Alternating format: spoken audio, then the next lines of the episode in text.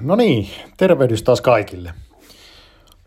Uskonto on ylipäätänsä sellainen asia, että sitähän voimme toteuttaa omassa elämässämme monella tavalla.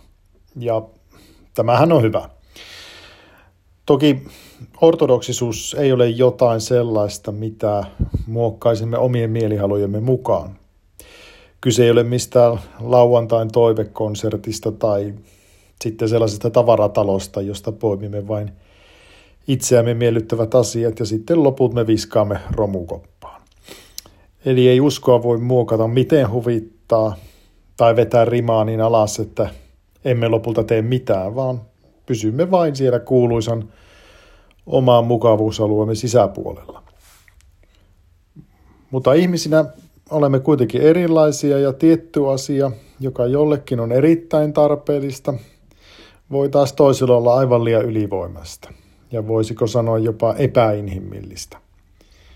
Eli siinä toimimme sitten sellaisen ekonomiaperiaatteen mukaan, jos ajattelemme ihmisen kilvoittelua, että ei ole koskaan tarkoitus lytätä tai syyllistää ihmistä, jotta hän niin masentuisi entistä enemmän, vaan tarkoitus on nostattaa hänet ylös. Ja jos muistamme sitten Kristuksen sanat, että eivät terveet tarvitse parantajaa, vaan sairaat. Menkää ja tutkikaa, mitä tämä tarkoittaa. Armahtavaisuutta minä tahdon, en uhrimenoja. En minä ole tullut kutsumaan hurskaita, vaan syntisiä. No niin, ja tästä nyt sitten päästäänkin itse aiheeseen, eli ääriajatteluun. Ja sitä voi tosiaan olla kahdenlaista, koska yleensä näitä ääripäitä tahtoo olla kaksin kappaleen. On se hyvin vapaamielinen, eli liberaali ajattelu, jossa sitten tehdään melkein mitä huvittaa. Ja sitten taas se toinen ääripää, jossa kaikki toiminta, uskonelämään liittyvä toiminta on siis hyvin tarkoin rajattua sääntöuskovaisuutta, jossa sitten perään kulutetaan vielä ehdottomuutta. Ja Jeesuksen aikaan tällaista sääntöuskovaisuutta ja ehdottomuutta noudattivat juuri fariseukset. Ja varmaan ehkä muistamme, niin fariseukset ja lainopettajat olivat niitä, jotka kokivat Kristuksen opetuksen ja toiminnan uhkana, ja hyvin pian he alkoivat seurata Kristusta. Eivät siis ammentaakseen viisautta hänen opetuksestaan, vaan etsiäkseen jotain epäkohtia, joihin voisivat puuttua. Ja erityisesti sapaattina parantaminen oli näille sääntöuskoville sitten sellainen punainen vaate. Ihmisen auttaminen ja parantaminen nähtiin kiellettynä asiana tiettynä viikonpäivänä.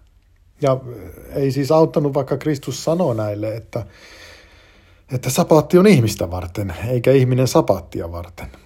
Eli viikoittaisen lepopäivän piti taata ihmisille mahdollisuus lepoon, eikä niin, että ihmisten tuli palvoa sääntöä – joka itse asiassa ei, siis alun perin se oli hyvin yksinkertainen käsky, että muista pyhittää lepopäivä. Mutta nämä fariseukset ja lainopettajat olivat sitten muokanneet sitä, keksineet lisää sääntöjä ja siihen lisäsääntöjen päälle vielä lisää sääntöjä.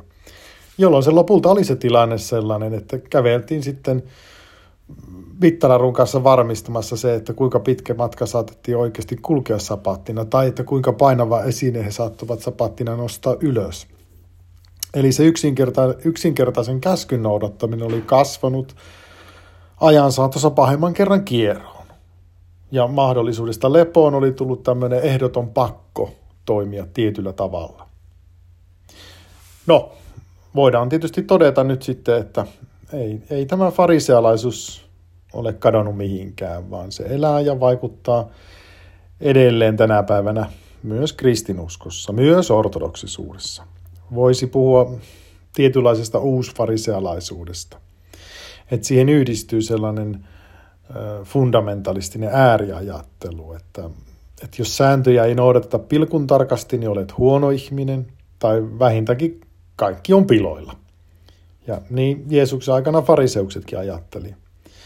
He kuvittelivat olevansa hyviä ja muita parempia juuri sen vuoksi, että he kykenivät pilkun tarkasti noudattamaan näitä sääntöjä, mitä he itsekin olivat sitten hioneet sitten lopulliseen muotoonsa. Tai tuskipa lopulliseen muotoonsa, kun aikaa kuluu tarpeeksi eteenpäin, niin aina vielä jotain uutta keksitään. Ja ne oli sitten jopa ihan järjettömällä tasolla, niin kuin Kristus sen heille sitten sanoi. Mutta jos me ajatellaan meidän päivänä tätä asiaa, tämmöistä tietynlaista sääntöuskovaisuutta tai ehdottomuutta, niin, niin se on ihan semmoinen psykologinen totuus tietysti, että jotkut ihmiset tarvitsee omaan elämäänsä tiukkoja rajoja ja sääntöjä. Ja, ja kun he noudattaa näitä, niin se elämä tuntuu turvalliselta. Kaikki langat on käsissä. Ja ei, ei voida siis kieltää tai, tai tuomita semmoista ihmistä, joka haluaa elää tällaista elämää, joka voi monessa suhteessa näyttäytyä hyvin niin kuin ehdottomalle sitten. Mutta siinä ehdottomuudessa piilee vaara. Se ei läheskään aina jää asiaksi, jota ihminen niin kuin toteuttaa itse yksin omassa elämässä, vaan, vaan se muuttuu sellaiseksi, että hän vaatii sitä myös muilta. Ja jos muut eivät sitä noudata, niin se ehdottomuus muuttuu armottomuudeksi. Ja se armottomuus on sitten jo toisen ihmisen tuomitsemista. Ja sitä siis tapahtuu edelleen tänä päivänä. Ja sitä löytyy melkeinpä mistä uskonnosta tahansa. Ja se kulkee sitten monesti vielä käsikädessä sellaisen niin kuin konservatiivisen poliittisen ajatusmaailman kanssa. Ja, ja, ja itse asiassa monet uskonnolliset ihmiset kannattaa nimenomaan konservatiivisia puolueita, koska niistä aina löytyy joku tämmöinen yksittäinen nimittäjä myös niin kuin ehkä kristinuskon kanssa. Ja niin kuin me tiedetään tuolta rapakon toiselta puolelta lähihistoriasta, niin Donald Trump sai monilta konservatiivikristityltä äänen. Ja, ja, Mutta sitten jos ajatellaan, että mitä hänen näkemyksensä oli, niin siellä oli myöskin paljon semmoista aivan älytöntä semmoista älyttömyyttä, että, että, että niin kuin kyseenalaistetaan ilmastonmuutos, kyseenalaistetaan se, että pitää luontoa suojella. Ja lisäksi se toiminta oli monessa suhteessa semmoista, että, että maailma, koko maailman rauhan kannalta niin, niin se oli kaikkea muuta kuin hyvää. Ja sitten jos me ajatellaan vielä tämmöistä niin kuin konservatiivisuutta, niin, niin sehän on monesti, siitä, löytyy semmoisia piirteitä, jotka on avoimen muukalaisvihamielisiä, eli suomeksi sanottuna rasistisia. Ja lisäksi sitten on aika tyypillistä, että köyhien ja vähäosaisten huomioiminen ei sitten ole lopulta heidän tärkeyslistalla kovin korkealla. Ja nyt sitten, jos me ajatellaan niin oikeasti kristillisiä arvoja, niin eikö maailman rauhan, luomakunnan suojelemisen ja vähäosaisista huolehtimisen ja ylipäätänsä lähimmäisrakkauden tulisi olla niitä tärkeitä asioita. Niin, tässä maailmassa se ääriajattelu on nostanut päätään ja, ja tietysti sen ääriajattelun ja näiden ajatusten kylvämisen ja sen vaikuttamisen keinothan on monipuolistuneet. Kiitos internetin aikakauden. Että ennen vanhaan seistiin teiden ja puistojen kulmilla pitämässä kylttejä yllä, ylhäällä ja palopuheita – mutta nykyään pääsee sitten käsiksi paljon suurempaan ihmisjoukkoon niin kuin sosiaalisen median avulla tosi helposti. Et jos minä pitäisin tämän puheenvuoroni kirkossa esimerkiksi, niin, niin todennäköisesti ajankohdasta riippuen niin sen kuulisi enintään 50 ihmistä ja sillä selvä.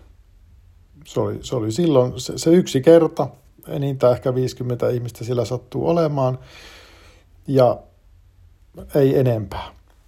Mutta sitten jos ajatellaan tätä podcastia, ja siihen päälle jos vietitään vielä muita vaikuttamiskeinoja, että jos mä vaikka julkaisin jonkun kirjoituksen blogissa, Facebookissa joku seinälle päivitys tai muuta, niin sitten se tavoittaankin se viesti jo satoja, jopa tuhansia ihmisiä. Ja ne mahdollisuudet kasvaa ihan huimasti. Ja nyt sitten tietysti totta kai ne, joilla on äärimmäisiä ajatuksia, jotka ajattelee ääri, tällä tavoin, niin osahan hekin hyödyntää näitä välineitä. Ja, ja nyt voidaan puhua ääri, ääri, ääripäiden ajattelusta, mutta onhan sillä, sillä ilmiöllä ihan olemassa nimi, että me puhutaan niin polarisaatiosta. Ja ne, jotka on siellä omissa ääripäissä, niin hän, hehän pyrkii vaikuttamaan nimenomaan niihin, joilla ei ole välttämättä kovin vahvaa mielipidettä vielä monestakaan asiasta tai ehkä tietyistä asioista. Eli nämä, nämä, jotka on siellä ääripäässä, niin he ei yritä käännyttää niitä, jotka on siellä toisessa ääripäässä, koska he tietää, että ei ne, ne on jo puolensa valinnut, että he on kaivautunut poteroihinsa, että heihin on turha yrittää vaikuttaa. Ainoastaan voidaan mustamaalata näitä ihmisiä ja, ja, ja voimistaa sitä ajat, ajattelua, että me ollaan hyviä ja noi on huonoja. Mutta se käännytystyö, mitä tehdään, niin se kohdistuu nimenomaan niihin ihmisiin, joilla ei ole vielä vahvaa mielipidettä. Ja kun mä puhuin tuossa nyt poteroihin kaivautumisesta, niin voidaan sitä koko ilmiötäkin verrata tämmöiseksi taistelutantereeksi, jossa on kaksi joukkoa vastakkain ja kummatkin on linnoittautunut omille puolilleen. He on kaivautunut syvälle ja heillä ei ole tarkoitustakaan nousta sieltä ylös pähkäilemään ja neuvottelemaan sen toisen osapuolen kanssa, että olisiko kummallakin tässä peilin katsomisen paikka. Ja erotanko minä sitä koko kuvaa, mistä tässä on lopulta kysymys. Ja, ja nyt sitten jos me ajatellaan tätä nyt sitten hieman enemmän uskonnollisesta näkövinkkelistä, niin meidän ei ole tarkoitus kaivautua mihinkään ja pysyä siellä jääräpäisesti. Et kaivautuminen on vähän samaa kuin hautautuminen, jolloin olet, voisiko sanoa, kun olet haudassa, tietynlaisessa paikalla olevassa kuolleessa tilassa, jossa ei, ei niin kuin ole, elämää eikä, eikä myöskään mahdollisuutta uudistumisiin tai terveisiin muutoksiin. Kun puhutaan kirkotraditiosta, niin, niin sehän on elävä. Sen tulisi olla elävä. Meidän tulee säilyttää ja varjella sitä, mutta ei kuitenkaan säilöä. Se on eri asia. Mä oon ehkä ennenkin puhunut tästä, että, että säilöminen on sitä, kun etikkakurkkuja pistetään purkkiin, ja ne on kyllä kuolleita, kun ne on siellä purkissa. Ne ei siinä tilassa kasva tai kehity enää. Ja sama on sitten niin kuin kirkon tradition kanssa, että se, sitä ei ole tarkoitus säilyä, lukita johonkin tiettyyn tilaan, tiettyyn aikakauteen, tiettyyn ajatusmaailmaan, mistä se ei enää niin kuin kehity miksikään. Et näinkin yritetään tehdä, mutta se on, se on väärin. No, kun puhutaan näistä ääripääajattelusta sitten, niin no eikö me voitaisiin sitten ajatella näin, että okei, että jos on tämmöiset niin kuin uusfarisealaiset tai tämmöiset konservatiivit, jotka, jotka sääntöuskovaiset, niin eikö sillä toisessa päässä ole sitten ne liberaalit, jotka on, on valmiita muutoksia, että eikö heillä ole sitten aika niin kuin tämmöinen terve ajattelu? No, ehkä vähän, mutta sitten lopulta ei kuitenkaan, koska hekin on kaivautunut kaivautuneita. Hekin on jumittunut siihen näkemykseen, että ainoastaan heidän katsotakantansa on oikea. Eli nämäkin tietyllä tavalla liberaalit, niin he osaa olla yhtä ehdottomia ja armottomia muita kohtaan, koska nämä ei ole samaa mieltä heidän kanssaan. Ja kuitenkaan, sit jos me puhutaan tämmöisestä uudistusmielisyydestä ja muusta, niin ei ne muutokset, uudistukset, ei ne tapahdu tai ei voi tapahtua hetken mielijohteesta tai siitä, siitä syystä, että suurin osa ihmisistä on samaa mieltä. Jos puhutaan kirkon traditiosta, niin sen elävänä pitäminen ja sen kehittäminen edellyttää, että me tunnemme sen ja olemme itsekin osallisia siitä. Ei sitä ryhdytä muokkaamaan ulkoapäin pelkällä huutoäänestyksellä.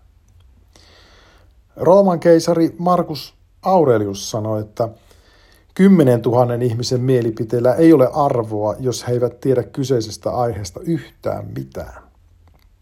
No, en, en nyt yritä vähätellä ihmisten ymmärrystä, mutta ne muutokset kirkossa kumpuaa kirkon sisältä, sen omista tarpeista ja lähtökohdista. Ja, ja, ja näin se vaan menee.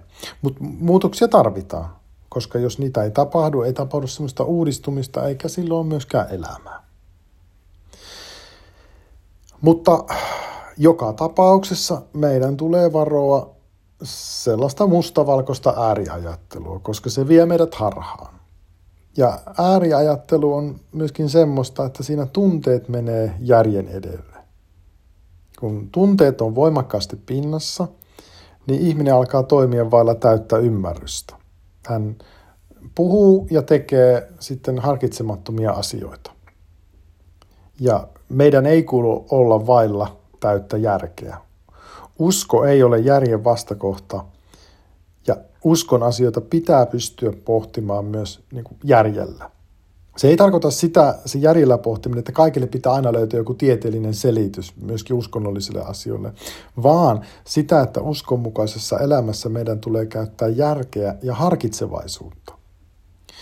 Jos olemme järkeviä, niin silloin me pystymme myöskin tekemään terveitä muutoksia, jotka palvelee kaikkia. Ja esimerkiksi siinä, että tarvitaan muutoksia kirkossa. Tarvitaan ihan yksinkertaisesti jo siinä mielessä, että me saamme ne Kristuksen sanat kuuluviin nykypäivän ihmisille ymmärrettävällä tavalla. Se ei siis tarkoita sitä, että muuttaisimme Kristuksen opetusta, vaan sitä, että osaamme puhutella ja lähestyä tämän päivän ihmistä, joka haluaa pohtia ja ajatella asioita järkevästi. Ei, ei riitä, että jotain vaan tehdään tai perustellaan asioita, että kun on tämmöinen tapa. Tai ei ole järkevää, että asioita tehdään vain tavan vuoksi. Tai että me soveltaisimme 2000 vuotta vanhaa tai jopa sitäkin vanhempia vanhatestamentillisia lähi-idän kulttuurisia tapoja ja normeja tähän päivään. Meidän ei tule matkia sitä, että miten elettiin 2000 vuotta sitten Jeesuksen aikaan, vaan meidän tulee ottaa mallia siitä, että miten Kristus toimi ja opetti ja miten hän kohtasi ihmisiä.